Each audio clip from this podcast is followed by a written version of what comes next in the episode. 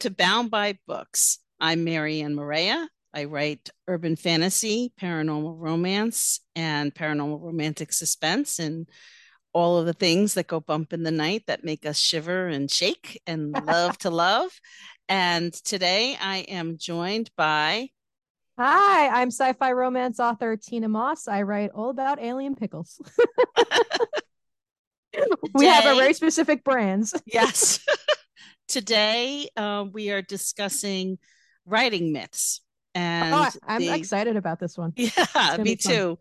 The ones that we've all fallen prey for uh, to over the years, and uh, the you musts of writing that are myths because we all just kind of trip over those roots uh, from time to time and need to pick ourselves up from the dry leaves and dust ourselves off and continue on our path. So exactly. I'm going to hand it over to Tina and let her kick it off. And um, awesome. Here we go. So before we dive into our top 10, let me ask you, what are you working on right now, Marianne? Is there any projects in the works? Uh, no, right now I'm a little bit on hiatus. Uh, from you know, I am in the process of um, doing deep dives into existing works and how to uh, either edit them or rebrand them or um, making sure that the genres are correct. And, you know, Tina, you are going to be helping me with that. And uh, anybody who's watching this on YouTube, if I move my head and you happen to see a foot show up, it's because I have I have a graphic there. I'm not. It's not. I don't have a foot growing out of my head. It's just a graphic. So it's a really pretty graphic though. So if you're listening on another platform, you have to come over and give us a watch on YouTube. Marianne also yeah. has her beautiful cover besides the the lady with the with the feet. yeah, it's a woman. It's a woman laying down reading her book on her Kindle, and her feet are up on the wall, and it just so happens that her foot sticks up over my head. So anyway. I like that background though. It's it's really great. Yeah. Yeah, I took a little bit of a hiatus too. I wasn't originally planning on it. I was planning on having um Aliens Hope out by now, but life kind of got in the way, so I decided to go ahead and release um a novella that I had in a charity anthology that's actually going to be the prequel and kind of the launch to my next sci-fi series. They're all interconnected. Um, but I was originally going to release this one later, but because I couldn't get Aliens Hope out, I decided to release Aliens Getaway. So that'll come out um, probably in about a week or so. And I'm going to give it away free. It's already free from my patrons because they get early access, but I'm going to give it to my author group and my newsletter. So just a, a subtle plug if you'd like to get a, a free novella, you can come on over to the, for that. So that sounds amazing. Yeah, it's fun. All right that's out of the way. Let's dive on into these top 10 writing myths. So, the first one, which ironically enough, we're talking about during NaNoWriMo, I find a little amusing, is you must write every day. Marianne, as a published author, must you write every day? I used to think that, and I used to chastise myself for it. Um, and then I reached the dreaded block. And there Oof. are some authors out there who say writer's block doesn't exist. You know, it's a money. you know, it's a job. You can't just have a block from your job. Well, you are jumping ahead. You're jumping ahead. That's later. well, um, and the dreaded burnout when you mm-hmm. write every day. You know, when you say you have to write every day, yeah, you can you know write down your thoughts, or if you have an, a couple of ideas, so you don't lose them, because we've talked in the past you know that you could just kind of jot down those those little notions and inspirations that hit you is fine but actually having to sit and grind every day like you have mm-hmm. to write 3000 5000 10000 words a day I don't believe that because if you hold your feet to the fire for that on days that when life is just throwing curveballs, um, you know, you will reach burnout and you'll, you know, and eventually you will start to resent your craft. And nobody and wants worst. to do that yeah. is to resent your craft. So you know i i don't believe that anymore i believe that yes you have to write yes you have to do your job mm-hmm. you know you know if you're not productive you're not going to you're not going to put books out you're not going to make money you're not going to satisfy your readers and readers are fickle you know they'll move on to the next thing the next author because they're not going to wait around for you i mean it's just mm-hmm. you know they may be happy when you put something back out but but you know at that point in time you're not the hot new thing you know right. so you know it's somewhere between treadmill you know, or eh, eh, or or better yet, hamster wheel, and writing when the spirit moves you. Somewhere, if you, yeah. if you find somewhere in between, you'll be good. So at I least that's my opinion. Writing everyday thing is kind of it, it, depends, right? I think it's good to develop a daily habit, right? Yes. I think that if you've never written before or you're you know you're not a professional writer you're just kind of beginning this journey i think it can be a motivation to get you into a good habit but i think if you take it too far like for me for example i use this all the time i have learned over a decade now that I am not a write everyday person. I am a binge writer. I I never would have believed it, but if I looked back on my old patterns and really did a, like an analysis on it, I would have realized that I am a binge writer. There are yes. seasons where I write and there are seasons where I don't. Yes. Um, and also, I think it's important to remember that a lot of what you do that you not putting on the page is also part of the creative writing process brainstorming you know right.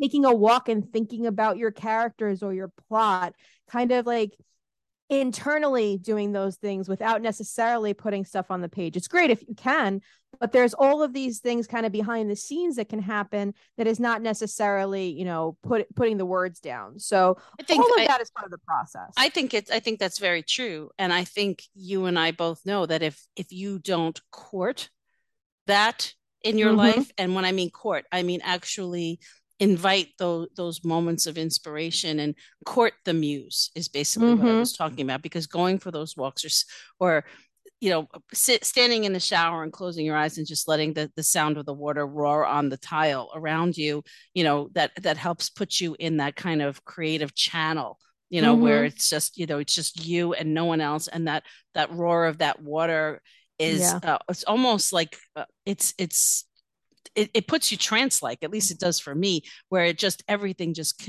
just kind of um uh speaks to to to the, the, the creative process um right. if you don't do that um, then you're going to be sitting in front of your laptop uh, with your hands on your keyboard just staring at a blinking cursor with nothing yeah. to write and it's important that you have to you have to make time for that process and when i said before that you know jotting down you know writing every day jotting down ideas or inspiration and everything that kind of speaks to what you were just talking about that mm-hmm. that walk and that that time to just let ideas sprout let, let ideas yeah. kind of grow and and it's and, it's like decompressive it's kind of like a like you said like a meditative thing where you just yes. like or letting yes. your brain just kind of uh play loosely think about these things yeah. and play that's a great yeah. word we don't use yeah. that enough letting your brain play because i think awesome when you're a creative whether it's writing or music or acting or um you know Art. any, any kind mm-hmm. of the arts you know the the fine arts or what have you you do you, your brain needs to play because if it doesn't play it'll stagnate that's that's great advice. So let's move on to number two because this one it took a this one took me a long time to learn. Yeah. Your writing needs to be perfect. Yeah, that that was me blowing a raspberry for people who are just just listening in. It I hate not, that word. I yeah. hate the word perfect. Oh my god, what a what a complete um just disaster to any creative endeavor. This idea of perfection.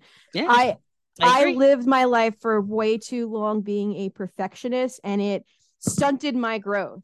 It it stunted my abilities as a writer. It made me second guess myself. It gave me imposter syndrome to the extreme. I, I would over edit to the point where I had like double digits of drafts of a book and you know yeah. would never want to publish it. It was awful. It was the absolute worst. So now my my mantra is I strive to be done. well, you and I are the ones who have who are are uh, the bastions of the hostage deadline. So being perfect sometimes is um, I think it's I think it's it's the bane of the creative process because we we all want it. We all want mm-hmm. our words to just hit that tone and to hit that the heart of our readers and so forth, but at the same time be 100% grammatically correct with absolutely no typos whatsoever and no missed commas and you know and and no missed words and so forth. But right. you know, there's there's a difference. You know, you can have your words be perfect, but at the same time um not be impactful not be impactful or at, mm-hmm. at the same time um taking too long to to worry about the minutia that you lose the thread of the story yeah. you know and the story kind of just gets in that messy middle and just dies you know I've, and I've reached the point now too where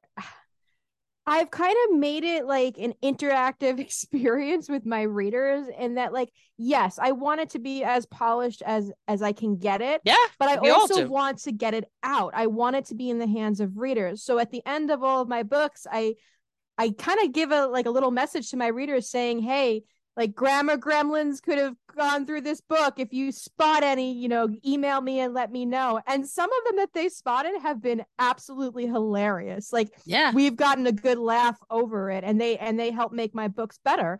But it's almost it's it's taken me from this perspective of like i need to have this perfect thing that i have bequeathed upon the reader to no i'm human and readers are allowed to know that and we can have a fun interaction for you know right. a mistake in a book. Right I mean, if you think about it, there are so many other ones. Uh, Sherry and I, you know, our other host, have touched on it, like you know, not using ly adverbs, you know, and you know, silly. and uh, you know that it, that that's lazy writing. That's so and, silly. You know, and the you know gerund forms like you know was was running was you know that you know was running was playing was kissing you know that type of thing.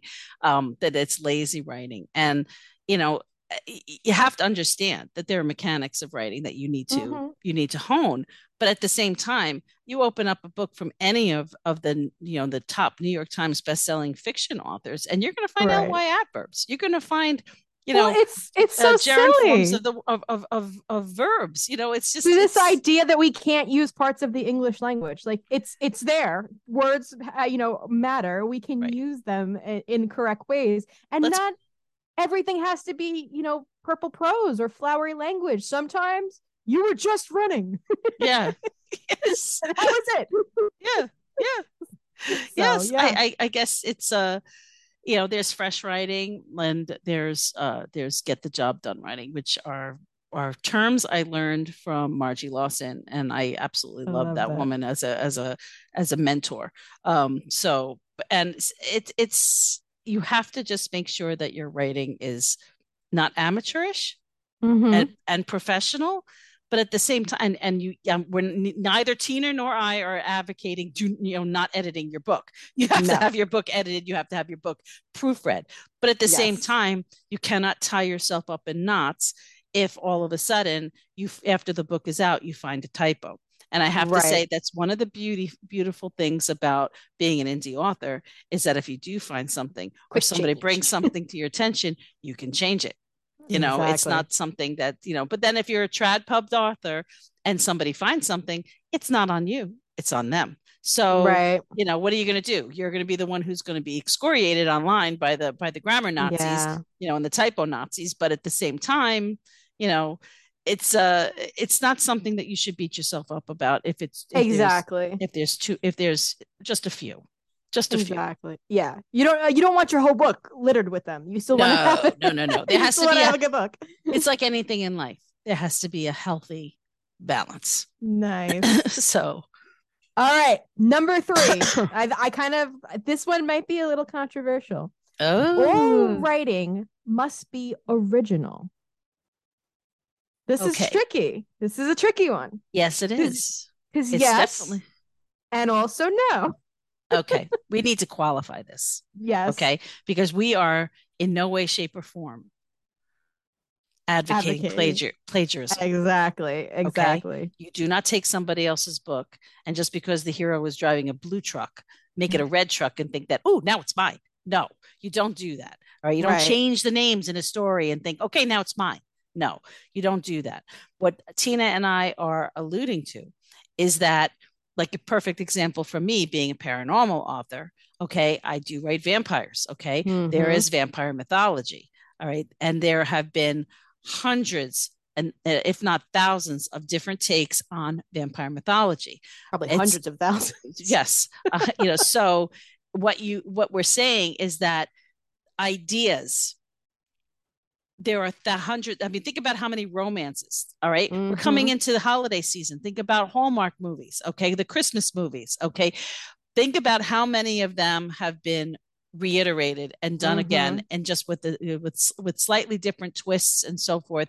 You know, right. I think maybe instead of all writing being original, is all themes are not exactly original. Right. So I would say that this is not a myth in the sense all writing must be original. Yes, it must be in your voice, your words from your brain. Right. right? But on the on the flip side of that, there is common themes, tropes, genre expectations, right? Retellings exactly of, of previously like oh, um public domain stories, like let's say Beauty and the Beast, for example, is a perfect yeah. one, right? How many times has that been retold? Or yeah. uh Persephone and Hades is very hot right yeah. now. Pride, Prejudice, so, and Zombies. Yeah. So things as long as it's in public domain, you can do a retelling. And you may have um situations where you have authors that you love and you are influenced by them. But as long as you are not copying them right. right, you that's that's the difference it's inspiration versus plagiarism it's right. your voice and your words versus taking somebody else's and and changing a few things around like that's right. not okay so right. yes original original voice original style original words but also you can have themes tropes genre expectations etc that are right. the same and that's exactly what we're talking about is the themes yeah. that there are there there are a hundred different variations, and I'm using hundred in a loose terminology, variations on theme you know yeah. and you know and you as long as you make it your own no one can turn around and say to you vampires being you know incinerated by sunlight. Oh how unoriginal. Well how dare you steal that. yeah yeah how dare you steal that from bram stoker? You know what i mean? No it's like it's it's you know it's kind of like there are certain right. certain rules to mythology that you keep you know and then mm-hmm. but if you don't want to you don't have to i mean look at look at stephenie meyer i mean hers didn't explode in sunlight they just they sparkled so that was a different take original right. I, original twist on a tried and true theme Mm-hmm. You know, same thing with the fact that the trope in that in that series was it was a love triangle. How many mm-hmm. love triangles have there been? How many second chance romances have there been? So yep. that's what we're saying. All writing must be original. I think it yeah. it has to be your take on it and a tried on a tried and true theme, tried and true trope, and tried and true mythology. Exactly. Right. Okay. Number four, and you were getting into this a little bit before. So oh my god, that, that last one. one just made me sweat a little bit. I know. well, it's been hot too. Um, November, it's been so warm. But okay, number four, writer's block isn't real. Yeah, well, I'm gonna blow another raspberry at that. I'm actually gonna have a different spin on this, so I'm gonna let you go first.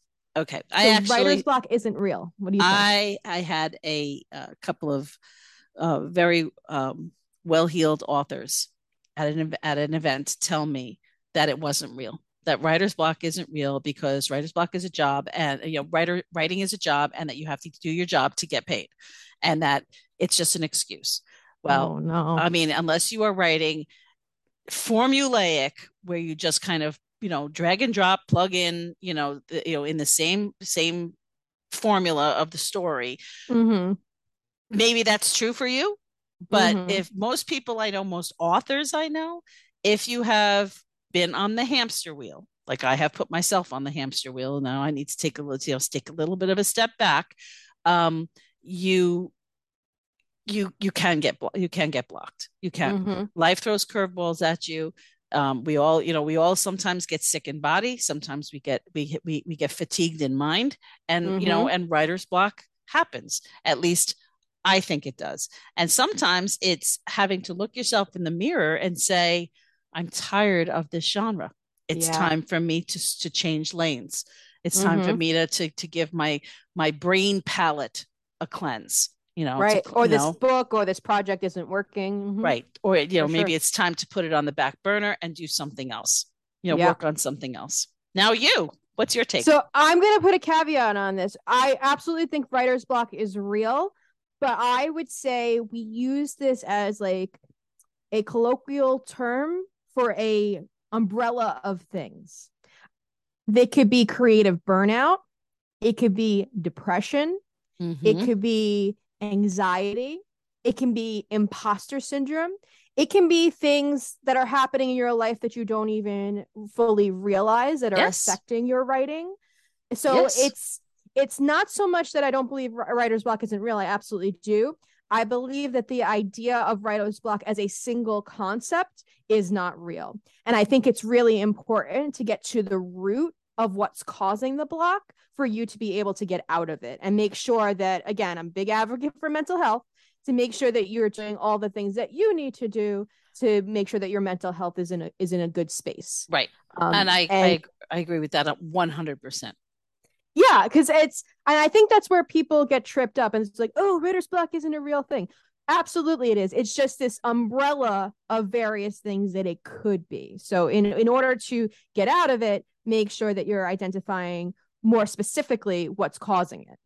Absolutely.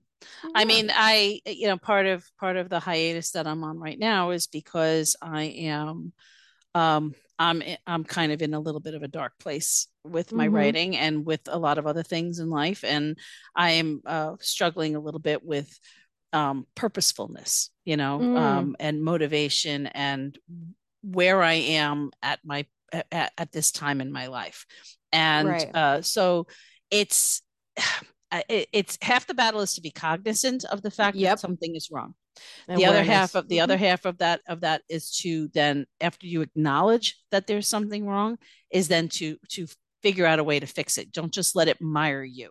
You know people Absolutely. people end up you know they're they're mired and then they just become stuck and then become stagnant. And then before you know before long it's like you feel like you're in this this giant hole that you can't get out of. And if you suffer a little bit from imposter syndrome you know because all of us do it from time to time sure. you know you you you're like oh my god why you know can i really do this?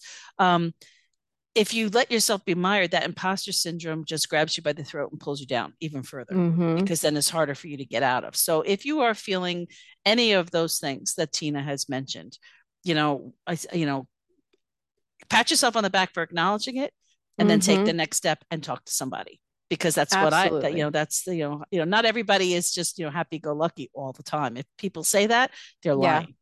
Yeah. In fact, I don't know anybody who is. Nope. I think you know we all go through through dark spots, through dark moments in our life, and making sure that we're acknowledging that, and we're not just you know blaming our writer's block on like, oh well, I'm just blocked, and you might be. It might just be a thing with the story that's not working, but make sure you're identifying exactly what it is. Yeah, yeah, yeah. I, I mean, it's it's it's important. Um, yeah, it's important and and that's all I have to say about that. all right, number five, reading a lot, and I think we're gonna have some opinions on this too. Reading a lot will make you a better writer. I say yes. I think it's important to keep yourself fresh. Um, I think it's important that you need to read, especially uh, all different types of of uh, of literature. I have two books on my on my nightstand right now. I have the original Pride and Prejudice, and I also have Strangely Beautiful by Leanna Renee Hieber, who is an author friend of mine. So one is one is uh, like PG rated Gothic, you know, uh, mystery, and the other one is Regency, you know, classic literature. And you know, I and it's it's reading reading Pride and Prejudice I have to read it with a dictionary. You would think being a writer that my vocabulary would be so expansive, but mm-hmm. I'm I have to read it with a dictionary because no matter how many times I've seen the movie and how many times I've perused, I want to qualify that perused Pride and Prejudice because it is mind numbing sometimes with the way that they write back in the day.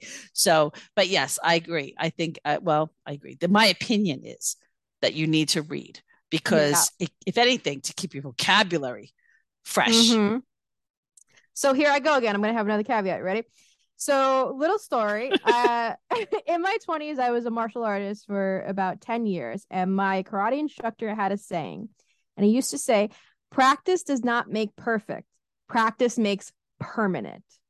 And I think this can be applied to a lot of different things. So, if you are reading purely for pleasure, which there's nothing wrong with that at all, I do it all the time, um, you are going to become a better reader you're not necessarily going to become a better writer. Because like you just said you read pride and prejudice with a dictionary. Why? Because you are critically thinking about pride and prejudice. You're wanting to understand it more.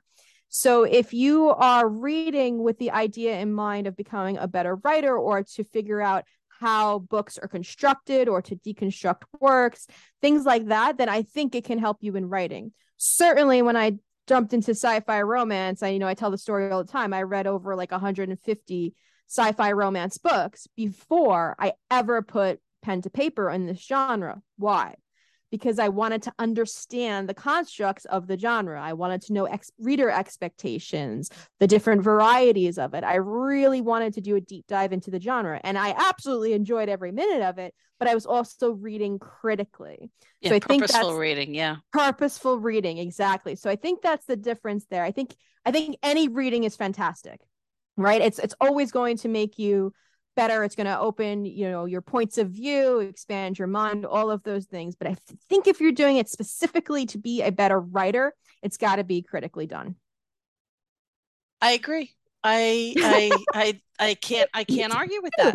I can't argue with that at all because when I when when I see that you know reading makes you a better writer, you're right. It's not just for it's not just for enjoyment. You know, it's and and it was and, so nice if it was. I know. I know. So I mean, it's not like it's through osmosis either, because if you get lost in the story and you're forgetting about tracking the beats, you know, mm-hmm. then you have to mm-hmm. kind of go back and be, okay, what did I read? I, I, know what I just read and I loved it, but now I got to go back and figure out why I loved right. it. Right? How did they do this? How did the right. writer get me there? Right. Yeah. So exactly. And it's funny that because I was a martial artist too for 10 years. See, I have my se- I have my first and second degree black belt. So, I was gonna say you're higher ranked than me though. You so technically you're my senpai. I am. I am.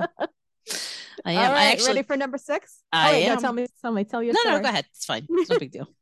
number six. Then this ties into what we were talking about. Real writers find writing easy. Oh God. there's no caveats here. I, this is just pure myth. it's called work for a reason.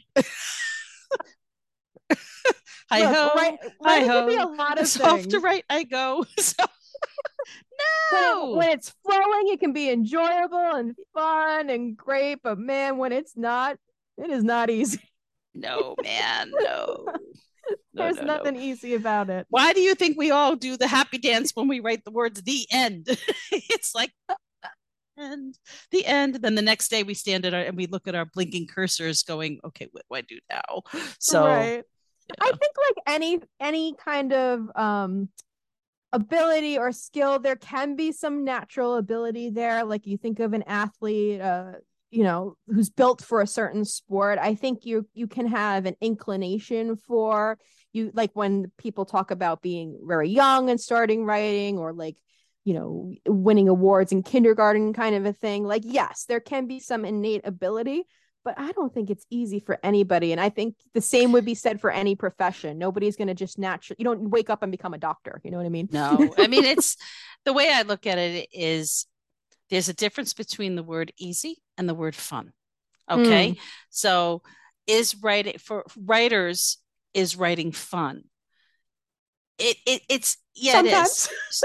well, no, because think about it. If you didn't write for a living, mm-hmm. would you still write? Most of us would say, yeah. Most of us would be like, you know, you'd have stories, whether they were stories that you told or stories that just kind of occupied your mind, you know, while you were, while you were, you know, just kind of daydreaming, you know, laying by the pool or, mm-hmm. or, or, you know, you know, you know, t- sitting, laying down, trying to take a nap. You know, they kind of, they kind of spin in your head. There's nothing that was is going to stop the creative mind from being creative there mm-hmm. there just isn't it's it's the way we're hardwired and when we're writing and like you said when the when the words are really flowing it is fun it's mm-hmm. fun um but when we hit that messy middle when when we're when we're we're struggling with a conflict or you know and i don't mean a conflict with you know that gets in the way of writing i'm talking about conflicts in the book in the book and yeah. emotional conflicts mental you know mental conflicts and physical you know external conflicts for our characters it can be very it can be very uh, difficult to work mm-hmm. that out you know how many times have you seen on online somebody say you know how you know i just exhaled because i figured out a plot point you know mm-hmm. it's it's like it's like you know it, it, we we hold our breath when i'm writing the same way we want our readers to hold their breath when they're when they're when they're reading our books so yeah fun does not equate to easy Exactly. But at the same time, it is. We wouldn't do it if we didn't enjoy the work. Agree. All right, number seven. And I decided to combine these two because I thought they were hilarious. One side, one myth, writers are poor. And the other side, writers are rich. well, you've ever heard of the, the term the 1%? exactly. Exactly. Yep. It's to the writer's world. And also it has to, it also really is how do you qualify rich? How That's do you qualify a, poor? That you know? is a great point. If if we're talking purely in a monetary sense, um, Stephen King, Nora Roberts, yes, they they are James Patterson, they are rich, right? And if we're looking at somebody who's living paycheck to paycheck and just trying to make it in this world, yes, that's on on the poor side. But that's purely financial perspective. I would say, you know, from from every other thing that matters in this world, uh, writers writers are always rich in that sense, right? Because we're putting out our stories and we're doing something we love. From a very practical sense, um, there's there's not a, a, a great percentage of writers who are going to get to the point where they can make a living or a, a full-time income from their work. I think there's a reason why our the Facebook group is called 20 books to 50k. That's that means having 20 books out to get to a $50,000 salary. You know, there's not, not, always um, guaranteed. professions. No. Not at all. and and not for anything, it's also you have to qualify it because a book that makes you, you know, earn you know an, a, the equivalent of a full-time job on a monthly basis whatever whatever your full-time job salary would be. Your cap would is 2000 4000 6000 $10,000 mm-hmm. a month whatever.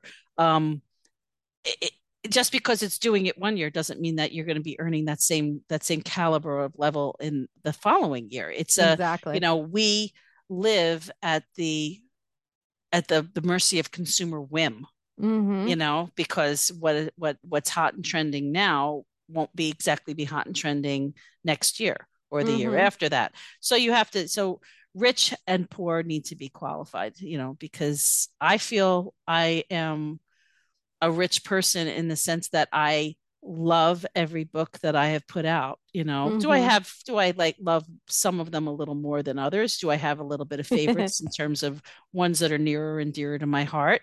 Um, I do, um, but that doesn't mean I love the other ones any less.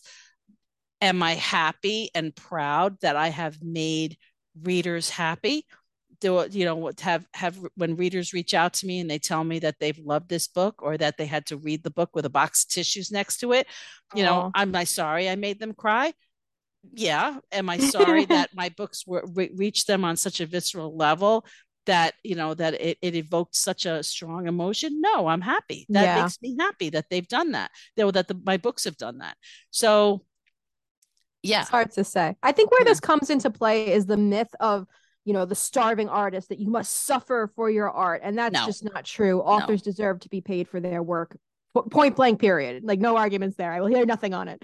Um and on the other side you know some people think well oh you published a book therefore you must be rich. Like the the two don't equate to each other no. at all. You know, so. and it's funny. I I I realized that when you know I I have a a vast array of, of books in my in my office and in boxes in my basement and on bookshelves in my in my basement and you know i have a finished basement so it's not like they're stuffed away in a corner somewhere collecting dust but mm-hmm. um i have a book by bonnie vanak and i have a book i have a, a series of books by cathy clamp mm-hmm. and they were uh bonnie writes for well she did used to write for harlequin i don't know if she still does and cathy is a paranormal romantic uh, paranormal romance author. Cathy yeah. And i remember seeing a post by bonnie in club indie where she was looking for information you know on on editors and that she would have to be able to talk to them at a different time when she wasn't at her day job. And I remember mm. it hit me mm. then. Wow. And then, uh, you know, and then I, I ran into Cathy at a, um, an, an event, a, a writer's event. And we were talking about doing some kind of a, a, a reader, like a, a, reader event at this mm-hmm. convention that we were at. And they were she was concerned about how expensive it was going to be you know because you know and also that she there was a day job involved and i remember that's when it hit me in the face that yeah. these were women whose books I absolutely loved and had on my bookshelves mm-hmm. that I mm-hmm. bought in bookstores, brick and mortar bookstores, Barnes and Noble. And, and still, yeah. and they still needed to have day jobs. Now, whether Absolutely. that's still the case now, I don't know. I, I'm not speaking to that.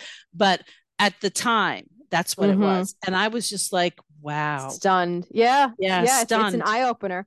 But I think this ties really well into number eight. So if you're a good writer, you'll always succeed. You'll always be successful. This, I mean, it's it's very much a myth, unfortunately. Yeah, and that's like what we said right before. You know, just because you know a series or books that you write you know hit one year doesn't necessarily mean they're going to hit the next time and you may have the first yeah. three books in your in your six book series or your eight book series do very very well and then the rest of them kind of just fall off the cliff because people get you know readers get reader fatigue you know book you know series fatigue and they right. don't want to read past book three or book four and that's why i think it's really important to define what your measure of success is right because that's going to be a different bar for everybody and right. if you're if you're striving for something like being the next Stephen King or Nora Roberts or whatever, like that level, then you have to realize also that that is a long journey. That is a marathon. You are not going to have that with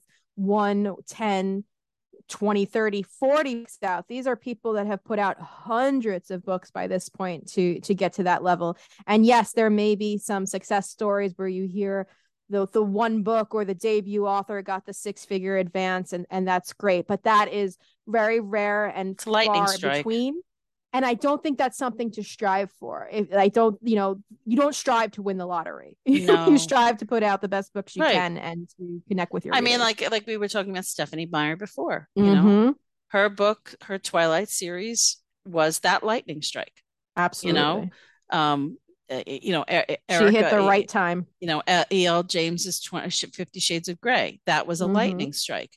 You know, and it, and both women, you know, are you know they're commensurate writers. You know, they're they're so and they're amazing storytellers and mm-hmm. marketing friggin' geniuses. You know, mm-hmm. so you know it's uh it, you know they hit the trifecta. You know, exactly. timing and and trend and uh you know having having a, a finger on the pulse of how to of how to to work that market. Yeah yeah absolutely. All right next one. Number nine. This this is another fun one. Write what you know. Hmm. That's a tough one. Yeah that is a tough one. Because I'm, I'm, on the yes and no fence again. Yeah like, me too. yeah kind of but all, like i for example i i have never met an alien to my knowledge you know i can't say that uh, um i've i've reached that level of conspiracy theory where I've, I've met a seven foot alien warrior.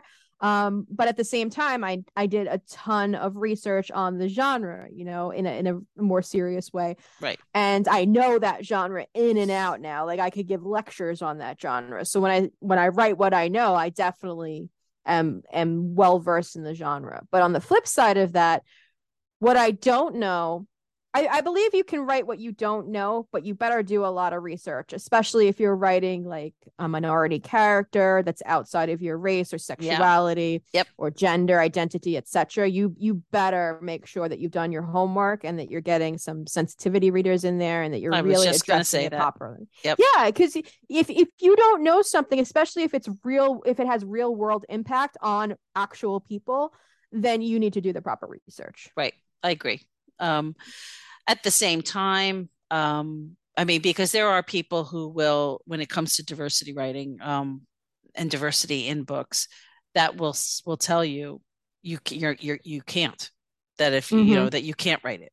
And I have been in groups where there's been discussion going on where authors who even deign to you know to well, risk uh, mm-hmm. uh, saying well shouldn't a writer be able to write whatever they whatever they want provided they do it respectfully and they get the the sensitivity readers that mm-hmm. that that we had discussed um you know could you do it and i've watched them be eviscerated you know i think you can I, write whatever I, you want but i think there are some stories that are not yours to tell yes I, so I agree. If, like you could you you could write it like uh, for you know you could write something that is somebody else's story for example i have i think i've mentioned this before i have a character in one of my books who I really want to write. He's a, a black vampire who was turned in the 1800s, so at the time of slavery. So he experienced that in in America in this country, um, and that would be a really amazing visceral story to tell.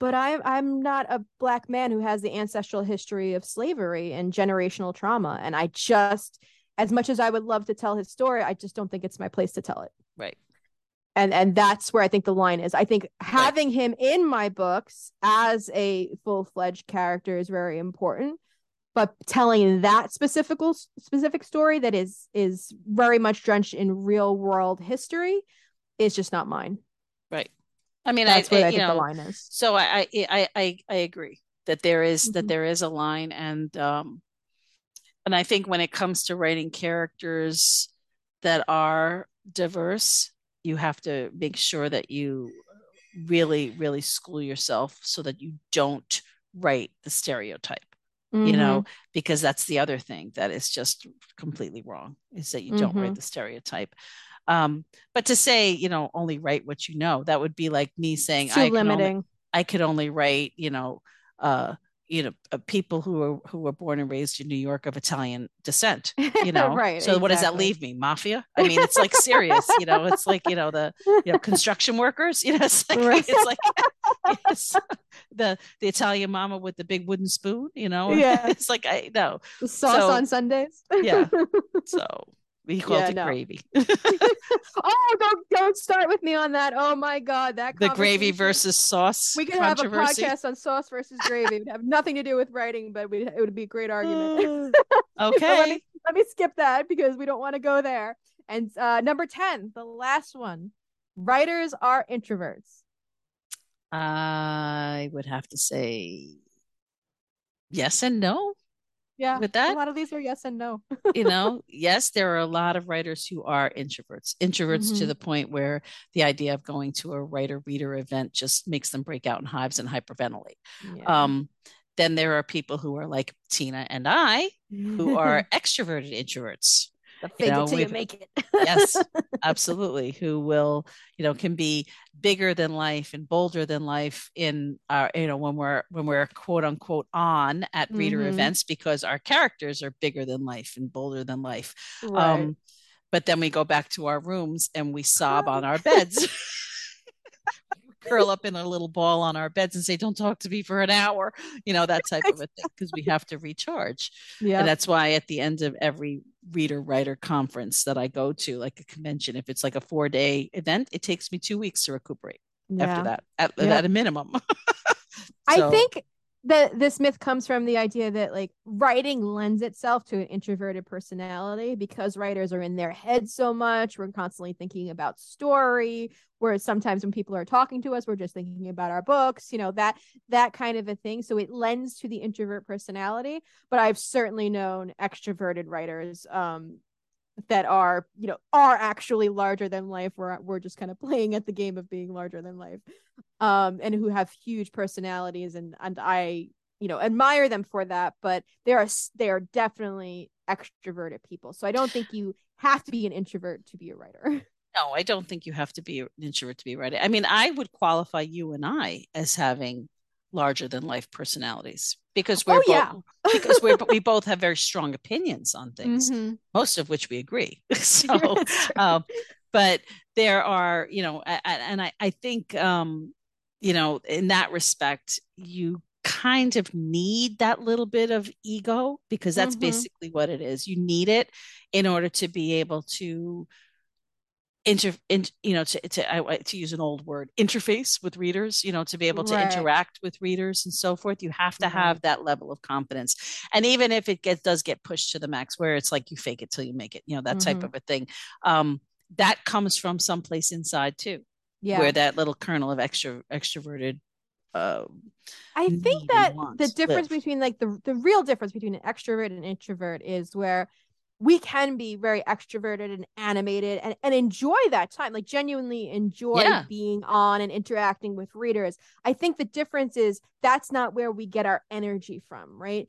After like afterwards you said we have to go and recover. We have to be alone for a while. We can't talk to people because it's it's too much. Our energy right. is from being alone. We're an extrovert who goes into that situation will just get energized by that and thrive off of that and be like awesome afterwards. So I think that's it's where the energy is derived from more yeah. so than like maybe the personality, if that makes I sense. agree with that. I mean, there are times when I do feed off energy in, in a room where oh, there's a lot of people having a good time and I'm in the middle mm-hmm. of having a good time, especially if it's light and it's full of laughter. Yeah. You know what I mean? Because then you come back and you actually that kind of a, a, a, a interaction where it's just people are just excited and happy to be there and are laughing and just having a wonderful time.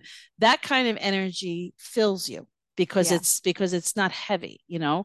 But if you're in a room where this everybody's stressed and and I, you know I, I you know having to do this and having to do that you know it's it's it, it it's wearing it's wearing. Yeah. you know? It's like being in a room of energy vampires you know? Right. So the best advice I could give for someone who is truly introverted and a writer and wanting to interact with their readers like that in, in a group setting is just to know your limits and know, you know, what you're going to be comfortable with and what you're not going to be comfortable right. with.